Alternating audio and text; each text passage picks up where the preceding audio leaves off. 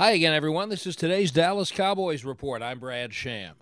All the Cowboys have to play better Sunday in their Week 2 game with Cincinnati, and they know it, but none of them will be under the microscope like CeeDee Lamb.